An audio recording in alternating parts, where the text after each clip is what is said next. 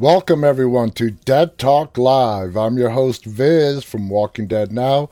Want to welcome all of our viewers who are joining us tonight. If you're with us for the first time and want more information about our show, please visit us on the web at deadtalklive.com. And if you haven't already done so, please visit us on YouTube. Our channel's name is called Walking Dead Now. Please go ahead and subscribe. And if you're there right now, please go ahead and hit the thumbs up button if you enjoy these broadcasts. Like I said, I want to welcome all of our viewers who are with us tonight as my Instagram feed just crapped out. There we go. Uh, Khaleesi is with us, Singer Chick. Hello to CC Wheezy. Emir is joining us. Aaron White is with us on Facebook. Sylvia, Janstep, welcome to all you guys. Uh, Peak Star is with us on Instagram, giving us a thumbs up. Jungle is also with us on Instagram, as is Nico. I hope everyone's enjoying their Thursday evening. There's actually a lot of uh, opinion pieces in the news today in regards to The Walking Dead, which we are going to be getting a lot of in the next, uh, well, shoot, for a while to come. Uh, Fear is starting this Sunday. World Beyond is going to premiere episode two this Sunday as well. And the Walking Dead season is uh, fully underway with Fear and World Beyond. And the Walking Dead finale is behind us. And we're going to be getting new episodes in the beginning of 2021 for the original Walking Dead. But let's go ahead and get started. Like I said, we have a lot of uh, news uh, opinion pieces that have come out. Okay, and this one discusses how the finale uh, was really changed because of the pandemic and the lockdown. The version that we saw uh, this past Sunday was not the one that we were going to see, you know, at least not in its entirety, uh, if it was released in, on time back in April. Uh, and it goes on to say, as it turns out, the finale fans saw was not entirely what The Walking Dead showrunner Angela Kang and her crew originally had in mind. As Kang revealed to media recently, changes had to be made in order to work within the new restrictions imposed by COVID, including big adjustments to how the episode leads into The Walking Dead Season 11. Uh, indeed, these adjustments include six bridge episodes that, in essence, extend Season 10. Kang went on to explain, We were deep into writing season 11, and you know, we'd been planning a big season opener as we always do, with hundreds of zombies extras and people just smashed up against each other's faces. It became really clear that it was not reasonable or feasible, smart or responsible to shoot that way in the midst of everything that was going on.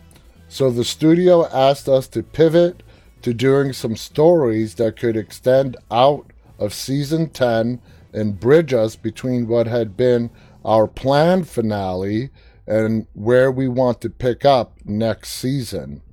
Kang further explained that because COVID halted plans to produce the show's big, normal, epic, zombie filled opener, the six bridge episodes will be smaller and more intimate, involving fewer actors.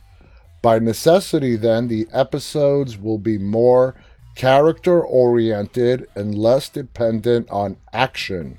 A challenge, in Kang's own word. For her part, Maggie Rhee, actress Lauren Cohan, spoke positive, positively of tackling this challenge, indicating that one of the bridge episodes will focus on her character. Cohan said, I was like, okay, this is amazing. These COVID restrictions are creating really scary episodes. It's very, very detailed. I'm on the verge of spoiling something, but yeah, it's so great. After Maggie's return in the altered season 10 finale, it seems the new run of stripped down episodes will immediately pick up her story, which is great news for fans who missed Cohan's presence on the show since she went away in season 9. Overall, the finale managed to deliver a fair amount of climactic action, including Daryl's big last showdown with Beta, but it, de- it did indeed feel slightly less epic than expected. Apparently, due to the pivot Kang and company were forced to do as they embarked on, a, on producing new episodes under various restrictions.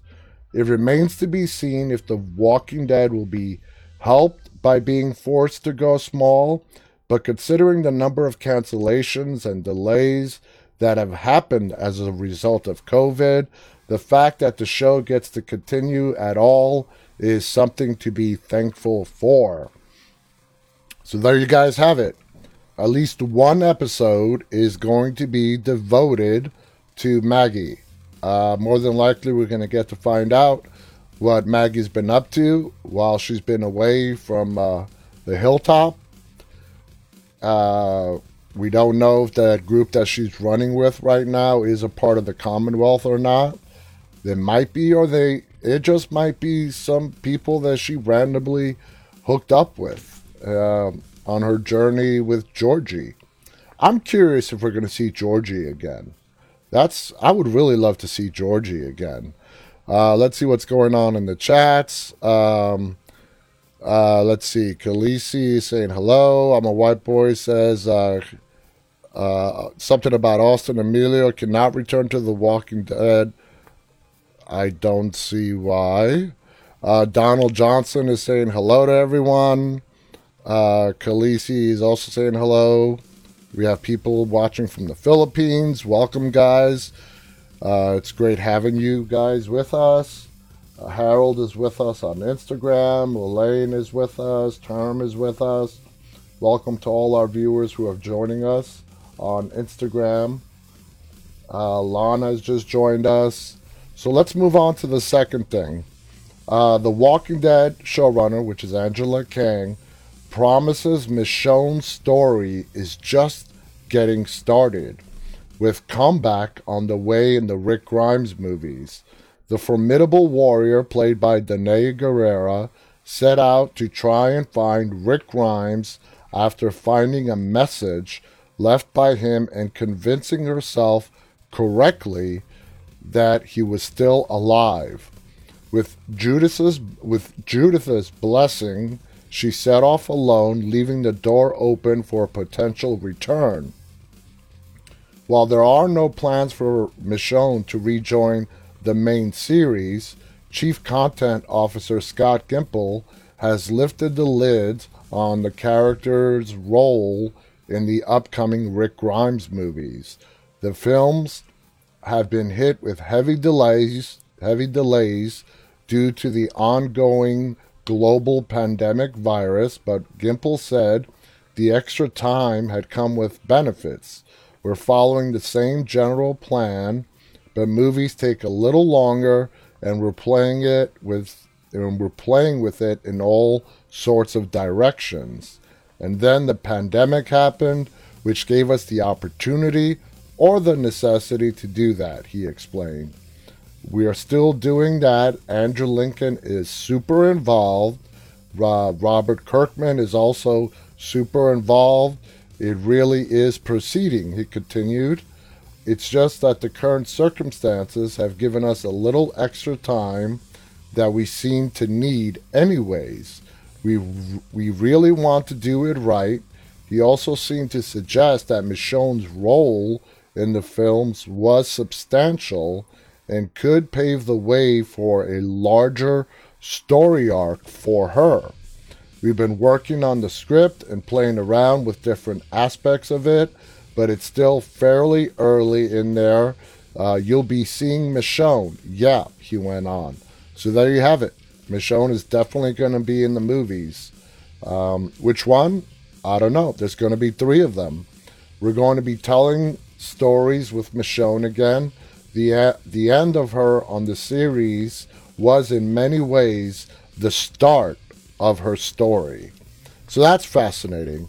And I'm really glad that he came out and confirmed that.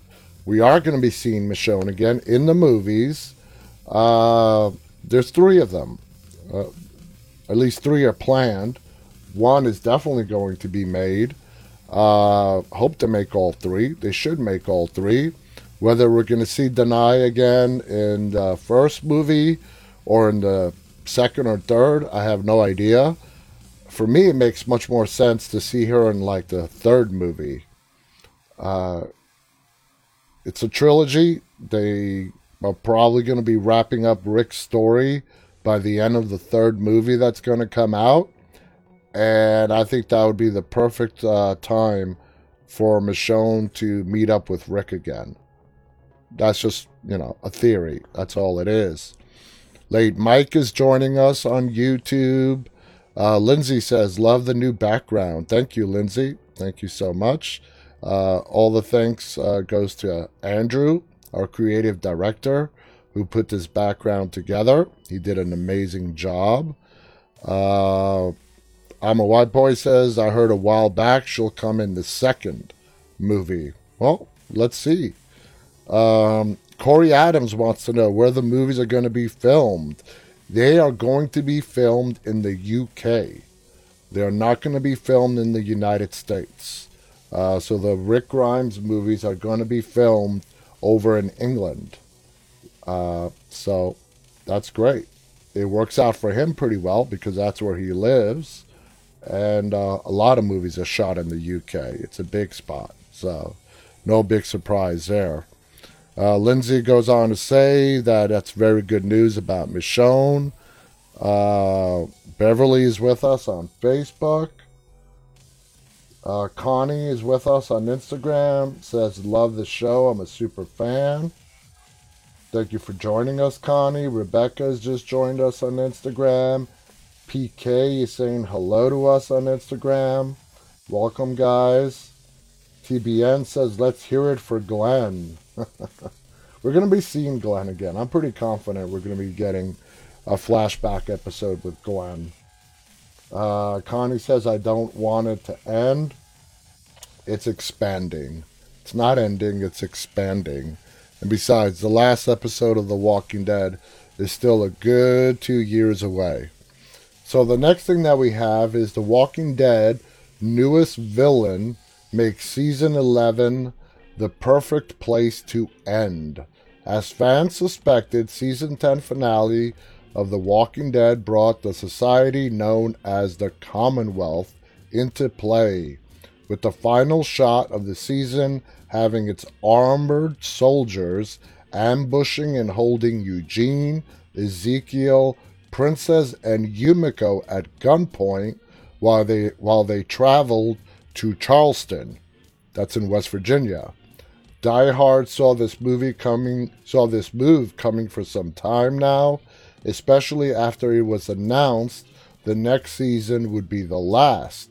And given what the Commonwealth embodies, as much as folks would love the show to carry on, their arrival makes the highly anticipated season 11 the perfect place to end the series. It's difficult to take the story past the Commonwealth, as this society is the franchise's utopia as seen in the comics, but, the, but with a sinister twist.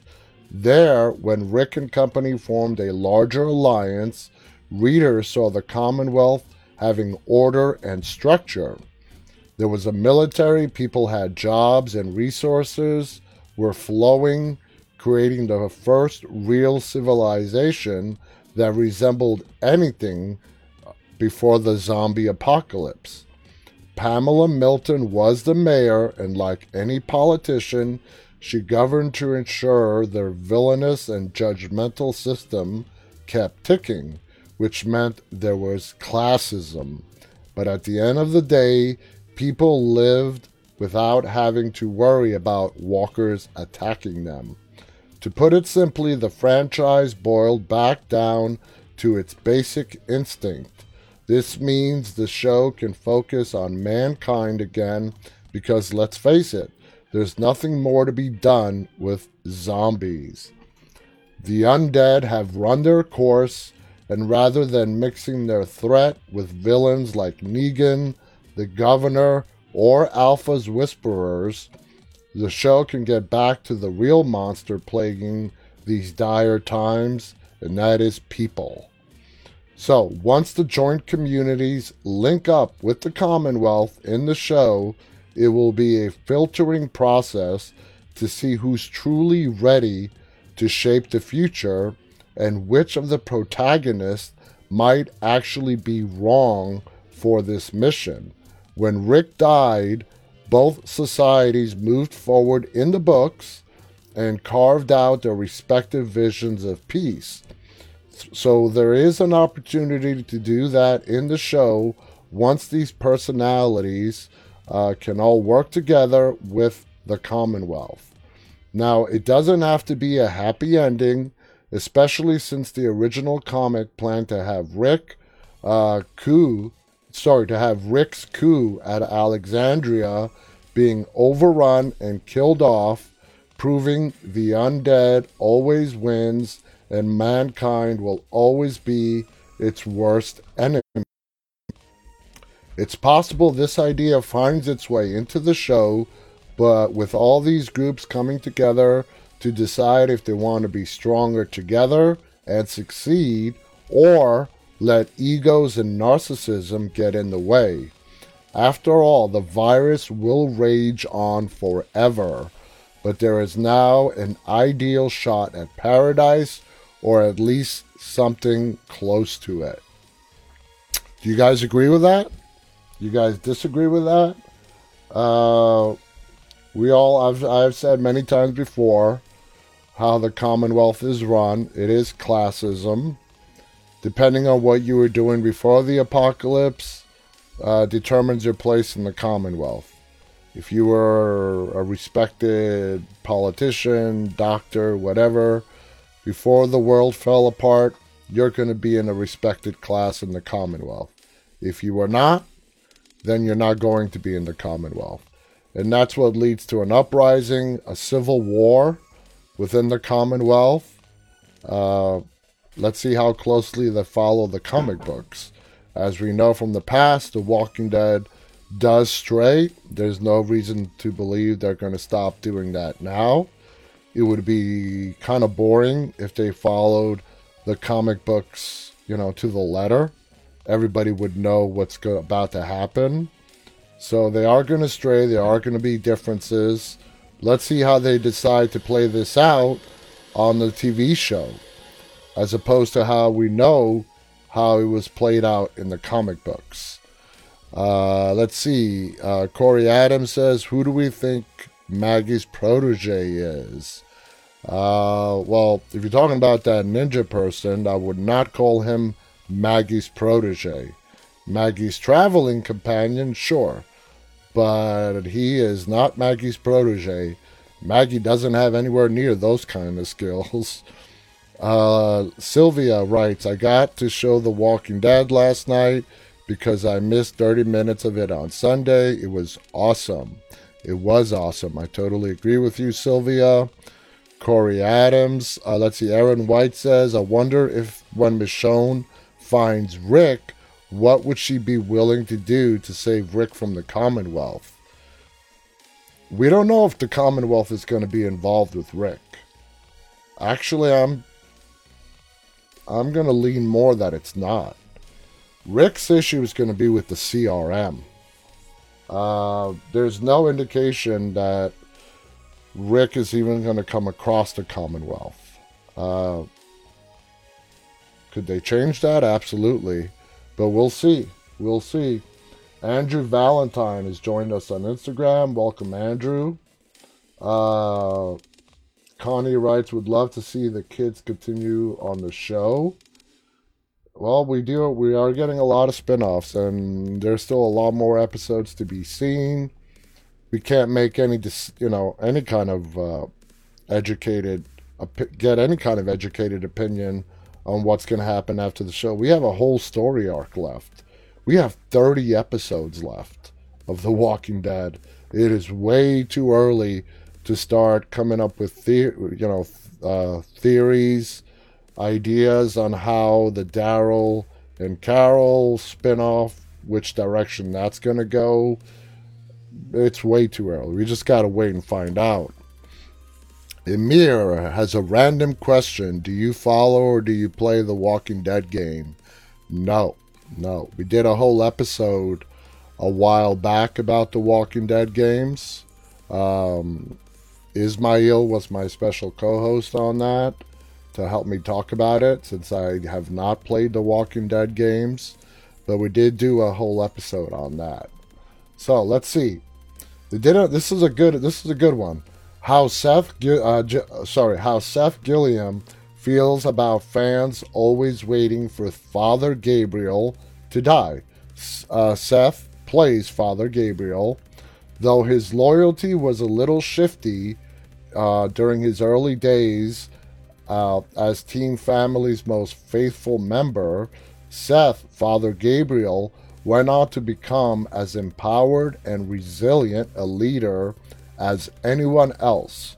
Despite that development evolution, however, Gabriel still manages to find himself in dangerous situations that immediately cause fans to believe that he's getting killed off. And I was one of them. I'm guilty for that. I didn't think he was going to make it out of the finale, but he did. The same way, the same, the same went for the long-delayed uh, finale called A Certain Doom, whose trailers tease Gabriel being outnumbered by a group of whisperers. Thankfully, Maggie and her masked friend arrived without a second to spare and put down the whisperer threat without any permanent harm coming to Father Gabriel. But that just means fans are going to be that much more paranoid that he's going to bite the big one in one of the remaining six episodes of season 10 that will debut in 2021. We don't even know if he's going to be in any of those episodes. Um, when uh, they spoke to Seth ahead of uh, him uh, revealing episode 1016 being aired, I asked how he felt about fans constantly assuming that Gabriel's death is imminent. And, and Seth replied with, In this case, I'm going to try not to give the people what they want. I'm going to hang around this baby by my mere nail, by my bare nails. Fans aren't uh, entirely alone in worrying about Gabriel's fate either, as Seth feels that paranoia quite acutely. When asked if there are times where he's nervous about Gabriel's death coming, the actor said that's definitely the case. Despite showrunner Angela Kang and Scott Gimple almost always reaching out to stars ahead of time to break the news, there's still that innate anxiety in his words. Oh, yes, yes, reading the scripts are always very tense because you know You'll have a conversation with Angela or Scott, whichever the case may be, about when your demise is coming. But they don't really tell you when. They'll be like, this is going to be the final season for so and so. And I guess the call comes to each actor individually, and they hold on to it themselves. But I read the scripts thinking, well, is this what she meant by things can change? Are things changing? Am I reading that change right now? So there's always a good deal of tension when reading the script. That's what makes it exciting because I feel like I'm reading them the way the audience is watching. Is this the moment? Because if he's put in so many precarious positions and he's shown any kind of weakness or hesitancy, then the audience is aware of that. They're aware it could pop up again at the most inopportune moment for you. They've put that kind of uh, moment, they've built in it. It seems for me with most of the characters on the show, so there's always the element of this could be their final moment. From a math perspective, there are only 30 episodes left for The Walking Dead to kill off Father Gabriel, considering he's lived through around 90 episodes of the series so far, making it through another couple dozen installments hopefully won't be an impossibility. But if it is, I hope it happens in a way that absolutely no one could have seen coming. Spontaneous combustion, perhaps. I, you know, I had Gabriel as a goner for this finale. You guys who watch this, you know that. That's no secret. I gave him very little chance of making it out of this finale. My prediction was that he was going to go out a hero, and it was playing out exactly as I had predicted. When he gave that message to Judith, and uh, he stayed behind to hold off the Whisperers from cutting that rope that the uh, remaining survivors were using to get out of the hospital. And the Whisperers came in, they had him down. He was a goner. And I'm like, all right, this is how we're going to lose Gabriel. And I did not see uh, coming what happened. I did not see Maggie showing up with her masked friend and taking out the whispers and saving Gabriel. I'm happy. I'm happy Gabriel's still on the show. I didn't want him to go. I love how his character has progressed in six seasons on The Walking Dead. And I'm glad that there is still more to tell in his storyline.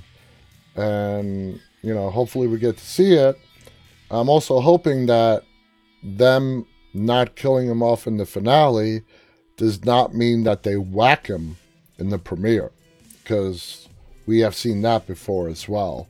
So, you know, them having him survive the finale, I hope it means that we get to see him for more than just one more episode whenever that episode gets released.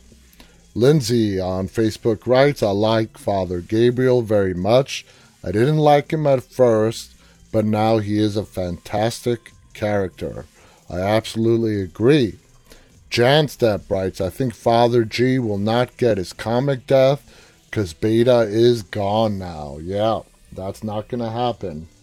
It's not going to happen. Connie writes, would like to see Glenn and Abraham brought back in the end. As a flashback, uh, there's no other way they're coming back. Uh, let's see. Anton writes, now, not that I wanted Gabriel to die but I just love seeing the big comic moments come to life on the screen. So I felt it was a big opportunity missed. And for those that don't know, the way Gabriel dies in the comic books is coming down from the tower. He sort of trips and is hanging upside down on this ladder. And the walkers come and devour him. It's a very gruesome death. He's hanging upside down uh, from like these ladder, from this ladder leading out of the tower, helpless to defend himself, surrounded by walkers. That's how Gabriel dies. Uh, he's not killed by Beta. He is killed by walkers. Uh, so I know what you're talking about, about not seeing that play out. We may see something similar. There is still 30 episodes left. Either be it with Gabriel just dying that way, just a little bit, just not yet, or we might see a similar death uh, for another character, which the show has done before. But that would be a cool, a cool death uh, to see as a fan. You know, uh, a character hanging defenseless upside down on a ladder, dangling by their you know legs, uh, unable to defend themselves, surrounded by walkers, and eaten to pieces. So, as a horror fan, I would love to see that. uh, let's see. Uh, is with us on Instagram. Writes, and you didn't. Uh, I did say King Ezekiel would die too. I was wrong on that. I was right about Beta. There were some people that said that Beta was going to go on. Andrew writes there could uh, there could be a curveball. Gabriel could have a different death. Absolutely. Just like I said, guys, just because he made it to this finale, that you know, The Walking Dead, they could they could take him out in the next episode. You know, there are no rules. CC Wheezy on YouTube writes, yes, eventually wants to get to the Commonwealth, but I'm saying now there's no true antagonist, so the walkers will become more of a threat again. It's interesting to see what they're going to do with the Commonwealth. Obviously, it's a community of 50,000. Uh, not everybody's going to be a happy, easy to get along with person. They're going to be people that are going to rub the survivors from Alexandria, Hilltop, Ocean. So they're going to rub them the wrong way. There's going to be conflict. Uh, as far as an antagonist, like the governor, Negan, Alpha, Beta, and so on, we're not going to see that single antagonist leading a group of people to doing bad things. It's going to be more, you know, this character has a beef with this character. And that's what I think is going to happen. So, moving on, why Carol let Beatrice die in the finale. We have not really talked about Beatrice from Oceanside and the extremely graphic and horrific death that was given to uh, Briana, the actress who plays her. In the long delayed Walking Dead season 10 finale, Carol chooses not to save Beatrice. I don't see like she had much of a choice. From the zombie horde, which in turn got Beatrice killed. A minor supporting character, Beatrice has been on the show since season 7, when we met her when Tara met Oceanside. She made her first appearance in the episode Swear, which is the episode with Tara at Oceanside. One of the people Tara, played by Alanna Masterson, encountered while at Oceanside was Beatrice, a woman who was fiercely loyal to the Oceanside's leader, Natania, Later on, Beatrice was among the Oceanside residents who joined the other settlements in the fight against the Saviors, ultimately winning the battle. And if you want to call Oceanside joining the fight, them just throwing Molotov cocktails at save at Saviors fleeing Alexandria, be my guest. But from what they showed us on the screen, that was the extent of Oceanside's contribution to the Savior War. They threw Molotov cocktails and set a couple of saviors on fire. Um, and so Beatrice made reoccurring appearances in The Walking Dead season 7, 8, and 9. She returned in The Walking Dead season 10, episode 16 which was meant to be the season finale until the season was extended by six episodes. I really don't see these six episodes as a part of season 10. They're just six extra episodes that we are getting that are sandwiched between season 10 and season 11. Uh, the Walking Dead season uh, finale featured the conclusion of the War of the Whisperers when they were up against a horde of, of zombies, Carol, Beatrice, Luke, and a few others had to wade through the walkers by blending in. This plan was then complicated by the Whisperers, who had already infiltrated the horde to kill the survivors. Carol was with Beatrice when the latter was attacked by a Whisperer. Carol killed her attacker but made no effort to save her. Yeah, they're leaving stuff out. Beatrice was surrounded. Beatrice called out Carol's name, but she was brought down and devoured by zombies. Do you guys, who here thinks Carol could have saved her but chose not to? I don't see it that way. I've watched the finale. Uh, Carol took out the Whisperer that was trying to take out Beatrice, and Beatrice got, got surrounded. Uh, the Whisperer that was on the ground uh, stabbed her in the back of the leg, and she screamed, and well, she screamed in the middle of a zombie horde.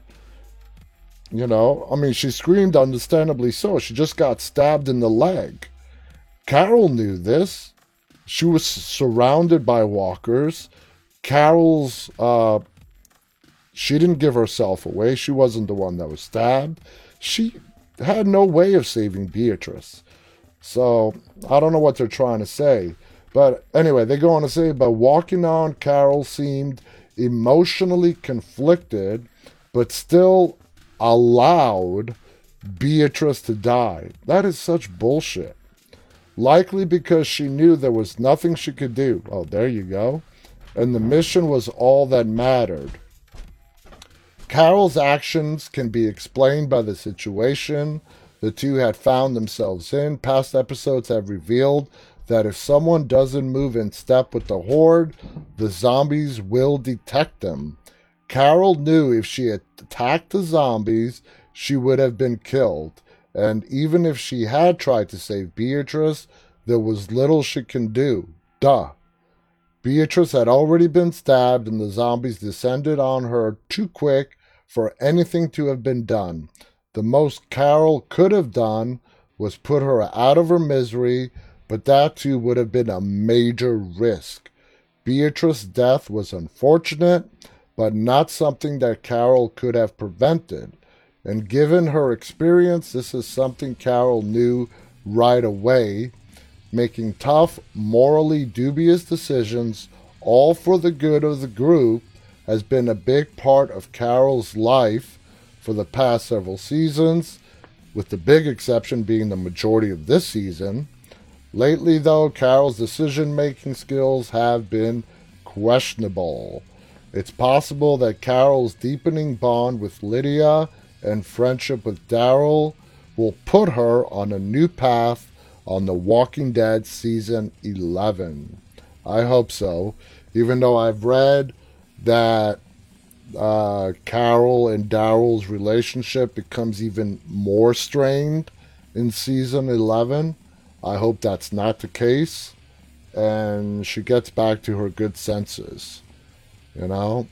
And I think I mentioned it yesterday. Lydia is taking a big risk, uh, choosing Carol as a big friend, because we all know Carol's luck when it comes to uh, people she really becomes close to, especially uh, kids.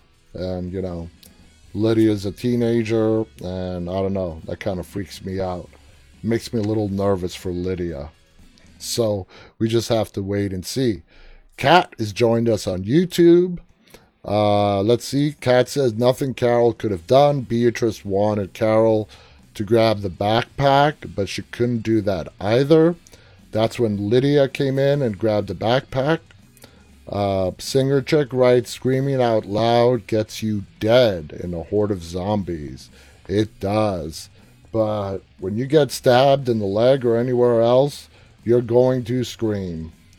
You know, unless you are really disciplined, you are going to scream. Uh, Standing Goal writes she had no choice but to walk away. Clown is saying hello. Zachary Thomas John is with us on Instagram. Standing Goal says, I saw it today. It was awesome. People in whispers getting ripped apart.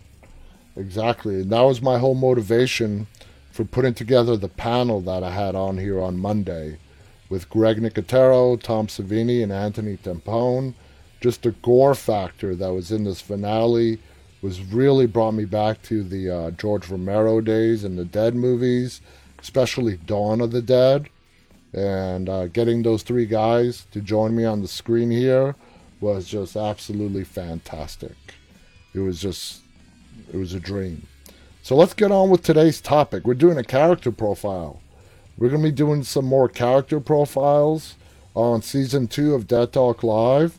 And we are starting with Abraham Ford. Um, if you guys want to chime in, please feel free to do so. Uh, Abraham, of course, played by um, our former guest, Michael Cudlitz, and uh, his character existed in both the comic books and the TV show. Through a series of flashbacks in season five, we get to uh, we do get to see enough of Abraham's backstory to get a vague picture of his tragic past. It appears that early on in the apocalypse, Abraham, with his wife and two children, had taken refuge at a grocery store, though it is unclear if they stayed with a group who became hostile or a hostile group found them. If you guys all remember in those flashback, Abraham had killed some men. While it was only suggested that uh, the men he had killed in the grocery store had raped his wife and terrorized his children, those who have read the comics are given a more graphic picture of this and how it unfolded. After seeing Abraham do what he needed to do to protect his family, his actions do, do frighten his wife and children, who ultimately leave him. A heartbroken Abraham is further devastated when he finds the remains of his wife and children, who were savaged and eaten by walkers. If you all remember the scene, Abraham was about to end his life. He put a gun in his mouth, but he stops when he sees Eugene for the first time, running away from the walkers, begging for someone to save him. As a former soldier, Abraham felt obligated to help someone in need, and that's exactly what he does. Uh, he goes up, saves Eugene, takes out the walkers, is about to turn around and leave Eugene alone, and that's when Eugene lays on his big lie to Abraham. And uh, it was a big ass lie, but in the end, it actually gave Abraham a purpose again. It gave him a purpose to continue living and uh, not and not kill himself. Um, at some point on their journey to Washington, Abraham, Eugene, Rosita, uh, who is involved with Abraham at the time. Then, of course, the group expands when they meet Glenn and Tara, which ultimately leads to Maggie, Sasha, and the rest of the survivors, including Rick. Now, although Abraham and Rosita are seen as a couple, it's clear early on that Abraham is still too emotionally wounded from his past circumstances that his focus remains first and foremost with the big, bigger picture, which is saving the human race. He is a soldier, and there is a war where the enemies are the enemy is the walkers so there's no time for emotional baggage, such as a relationship. Abraham and Rosita are likely to have paired out out of sheer convenience. And in the only real un Abraham like move when he dumps Rosita, he tells her, uh, I thought you were the last woman on earth. So that was cold. She did not deserve that. She did not deserve to be treated the way he treated her. And it's the only moment in The Walking Dead with Abraham where he just really went against uh, what we had come to expect from Abraham. Uh, he was a complete jerk to Rosita. Um, Anyway, moving on. Abraham's views on priorities clash with Glenn because the most important mission for Glenn was finding Maggie. And Abraham is the type of person who is set in the ways and he isn't afraid to, afraid to speak his mind, whether it's telling you to your face that he's pissed at you or if he wants sex. He uh, also shared that just like when he tells Glenn, I need some ass, referring to Rosita. This uh, this was at the bookstore. If you guys remember that scene, it's where Eugene is the. Uh, we find out Eugene is a peeping tom, and gets caught by Tara, and even Abraham and Rosita see him looking at them. That's the real creepy thing about Eugene. He is a peeping tom. Uh, but Abraham and Rosita, I mean, it was funny. They see him looking at them and they just carry on. I mean, they don't really care. Uh, Tara is the one that was probably the most bothered by it. out of all of them. Uh, Abraham doesn't care what comes out of his mouth. He just says whatever is on his mind at the moment.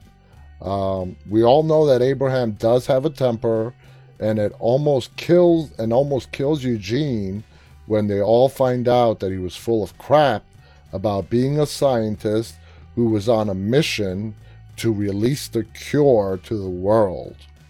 Having lost all sense of purpose in his life when he lost his family and saw that the world was dying all around him, Eugene's story was what gave him a new direction. So when this was taken away from him, it was as if someone turned the off switch back on in Abraham. He was down. Uh, you guys remember that famous scene? He fell to his knees uh, in the middle of the road. His purpose for living had been taken away again. There is no mission, there is no cure. He is not helping to save the human race. So to say that was a gut punch for him is an understatement. He becomes withdrawn after going through Terminus together. They end up at Alexandria, where he becomes the head of the construction crew and he starts to feel alive again. Um, Abraham and Eugene begin to make amends, and Abraham also forges new friendships with the people in Alexandria, with Rick, Glenn, and ultimately, of course, Sasha. Um, I am Flipper is with us on Instagram. Hello. Andrew Valentine on uh, Instagram writes that we're always aware Eugene was a, a peeping Tom. Remember when uh, Laura, who called him haircut, Lindsley Register, who was also a guest of ours, uh, turned to him and uh, says, Do you like to wash? And his answer is yes. And there's like, No, he is a peeping Tom. There's no way around it. He's a peeping Tom. Yeah, for being a very smart guy, he is uh, not the brightest bulb when it comes to the opposite sex. I guess is the nicest way to put it. Um, anyway, uh, Abraham also starts to feel differently about relationships and seems to consider settling down and forming a family of his own again when he sees the ultrasound pictures of Maggie and Glenn's unborn child, even though he did question their decision at getting pregnant with the world being the way it is. That was the uh, famous quote, one of my favorite Abraham lines about uh, the Bisquick that has to be one of my favorite Abraham lines. You know about you know when he's talking to Glenn and telling him about pouring the Bisquick. that cracks me up. Uh, let's see. Uh, a Kyle is with us on Facebook. CC Wheezy writes, I love the character of Abraham. He was tough and did not give a damn. Yep. Khaleesi also writes on YouTube, yes, my favorite line as well. Zola on YouTube writes, Abraham is very good guy, funny, and loves Sasha. And when I had Michael Cudlitz on the show, the first question I asked him, I'm like, wait, hold on a second. Uh, when Negan picked you to be the first one to to go, you're the one that he picked to make a lesson out of. You know, you had Rosita on one side, played by Christian Serratos, and you had Sasha, played by uh, two amazingly beautiful women that were fighting over you. And I made a joke to him. I'm like, man, I don't know about how many different men would give their left nut uh, and, you know, get the bat over their heads, knowing that they've been with these two beautiful women and they're both fighting over him. So he laughed at that. He thought that was funny. Um, Stone Walker's just joined us on YouTube. Uh, Lindsay Sparks writes Abraham has the best lines. Bar none, he does. Uh, Kyle says, How How do you do green screen like this on Instagram? Well, it's simple. I am not broadcasting this from my mobile device. I'm bro- broadcasting this from a PC. Uh, Instagram only allows live streams uh, officially through your mobile device. But there is a third party app that works with Instagram, and I'm broadcasting this on Instagram, YouTube, Facebook, and Twitter simultaneously. And that is how I'm able to have a green screen. Anyway, moving on. Uh, during their time in Alexandria, Abraham first lived with Rosita, who started to give him the impression that she wanted to take their relationship to another level when uh, she gives him a necklace she made for him. This gesture causes Abraham to reevaluate what they had, and since there is no hope to live a normal life where he doesn't have to settle for a convenient relationship, he starts to think of the possibility of a relationship with other women. Not long after that, he makes the decision to leave Rosita to pursue Sasha. It's clear that Abraham misses the life he once had before the apocalypse. If y'all remember, he finds that uniform and it brings him some pride and no doubt memories of when he did wear that uniform. Unfortunately, his character arc does come to an end just as it was at the beginning of what, might have been a brand new chapter with Sasha. Uh, in the TV series, we all know that he is killed by Lucille at the hands of Negan.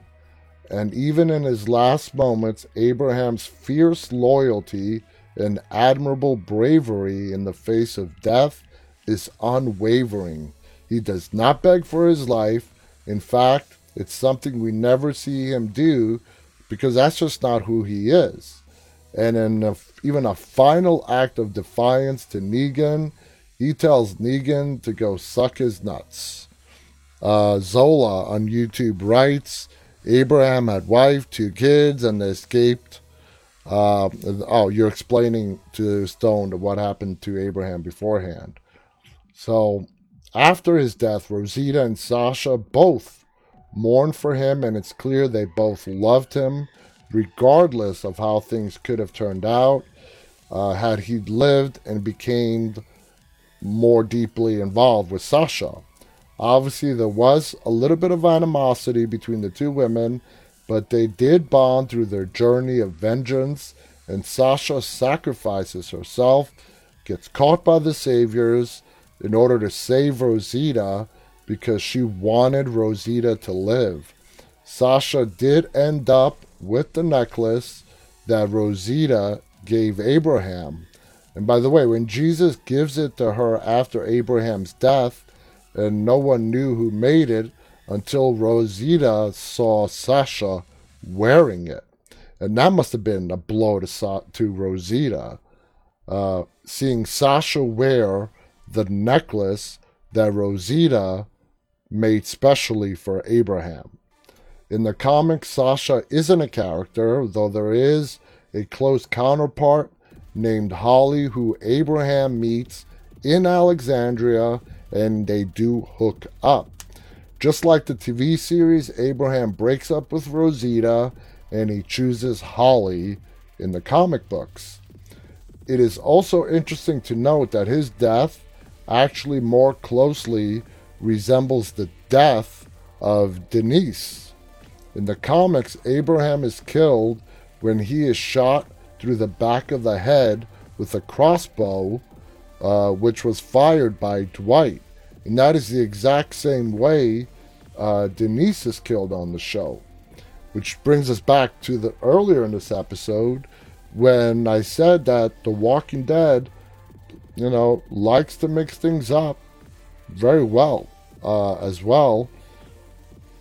They do it quite nicely by giving, you know, by holding on to those classic comic book deaths. And the way they switch it up and around is giving that death to another character.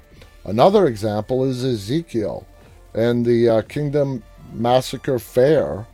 uh, where Alpha takes out so many people, Ezekiel's head in the comic books is one of those heads on the pike. And they flipped it around there as well.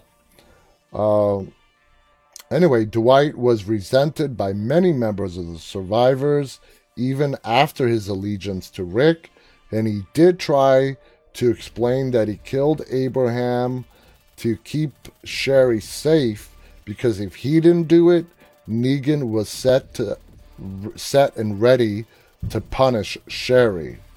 So there you guys have it in a nutshell. There's a lot more to Abraham, but from the time we met him to when we tragically lost him in the premiere of season seven, Abraham was an amazing character. It we all felt his loss and we still feel it today. And then of course Glenn as well. There were two loved characters. Probably that's why uh, season seven premiere was such a huge blow to so many people. Uh, that's why quite a few fans stopped watching the show after that season seven premiere. Not just that we lost two characters, but we lost two huge characters in one episode at the hands of one man one man, and uh, that's Negan. And just to give you a further example of just how unexpected the post apocalyptic world is, that man Negan now is on the verge of, you know, gaining some real trust with the people that were around and met him when he killed Abraham and uh, Abraham and Glenn, and it just can show you that if Negan can find redemption, uh, it's possible. It is possible. You just gotta want it. And Negan wanted to be killed. You know, it took Negan being locked up for six years for him to start to come around. When Rick slit his throat open, captured him, told him he was going to spend the rest of his life behind bars. He wanted to die.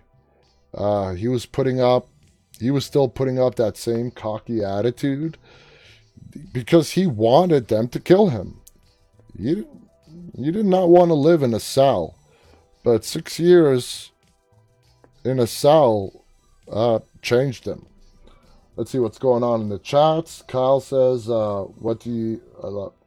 You can you can message me later on, Kyle, about the uh, the green screen. Andrew writes on the comic book, it isn't supposed. To, um, he wasn't supposed to live that long. Uh, Julia says I really cried when Grant, Glenn got killed. Julia, you're not alone. A lot of people did uh, for both Glenn and Abraham. Tariq has given us a thumbs up on Instagram. Julia also writes, even if I don't like him, my favorite line was what Negan said, something like, "If shit, if shit could have ever shitted, it would not, it wouldn't look this bad." I don't remember that line, uh, but he's had Negan also had Negan would probably be when Negan was a prick in season seven and eight. I would put Negan uh, his one liners second to Abraham's. Abraham will always be number one, but I would put Negan's, you know, cocky one liners, I would put them at a number two to Abraham. Anyway, guys, we are at a time for tonight. Thank you so much for watching. Uh, I hope you enjoyed our little character profile of Abraham. I hope you enjoyed the opening part with uh, the news and the articles that were released in the past 24 hours. If you want more information about our show, please visit us on the web at deadtalklive.com. See all of our upcoming guests. We have two guests coming up next week. Go to our website to check them out. Uh, head on over to our YouTube channel, which is called Walking Dead Now, and please subscribe. Thank you so much for joining me tonight. I'll be back on the air again tomorrow. Stay safe. And until tomorrow, guys, stay walking.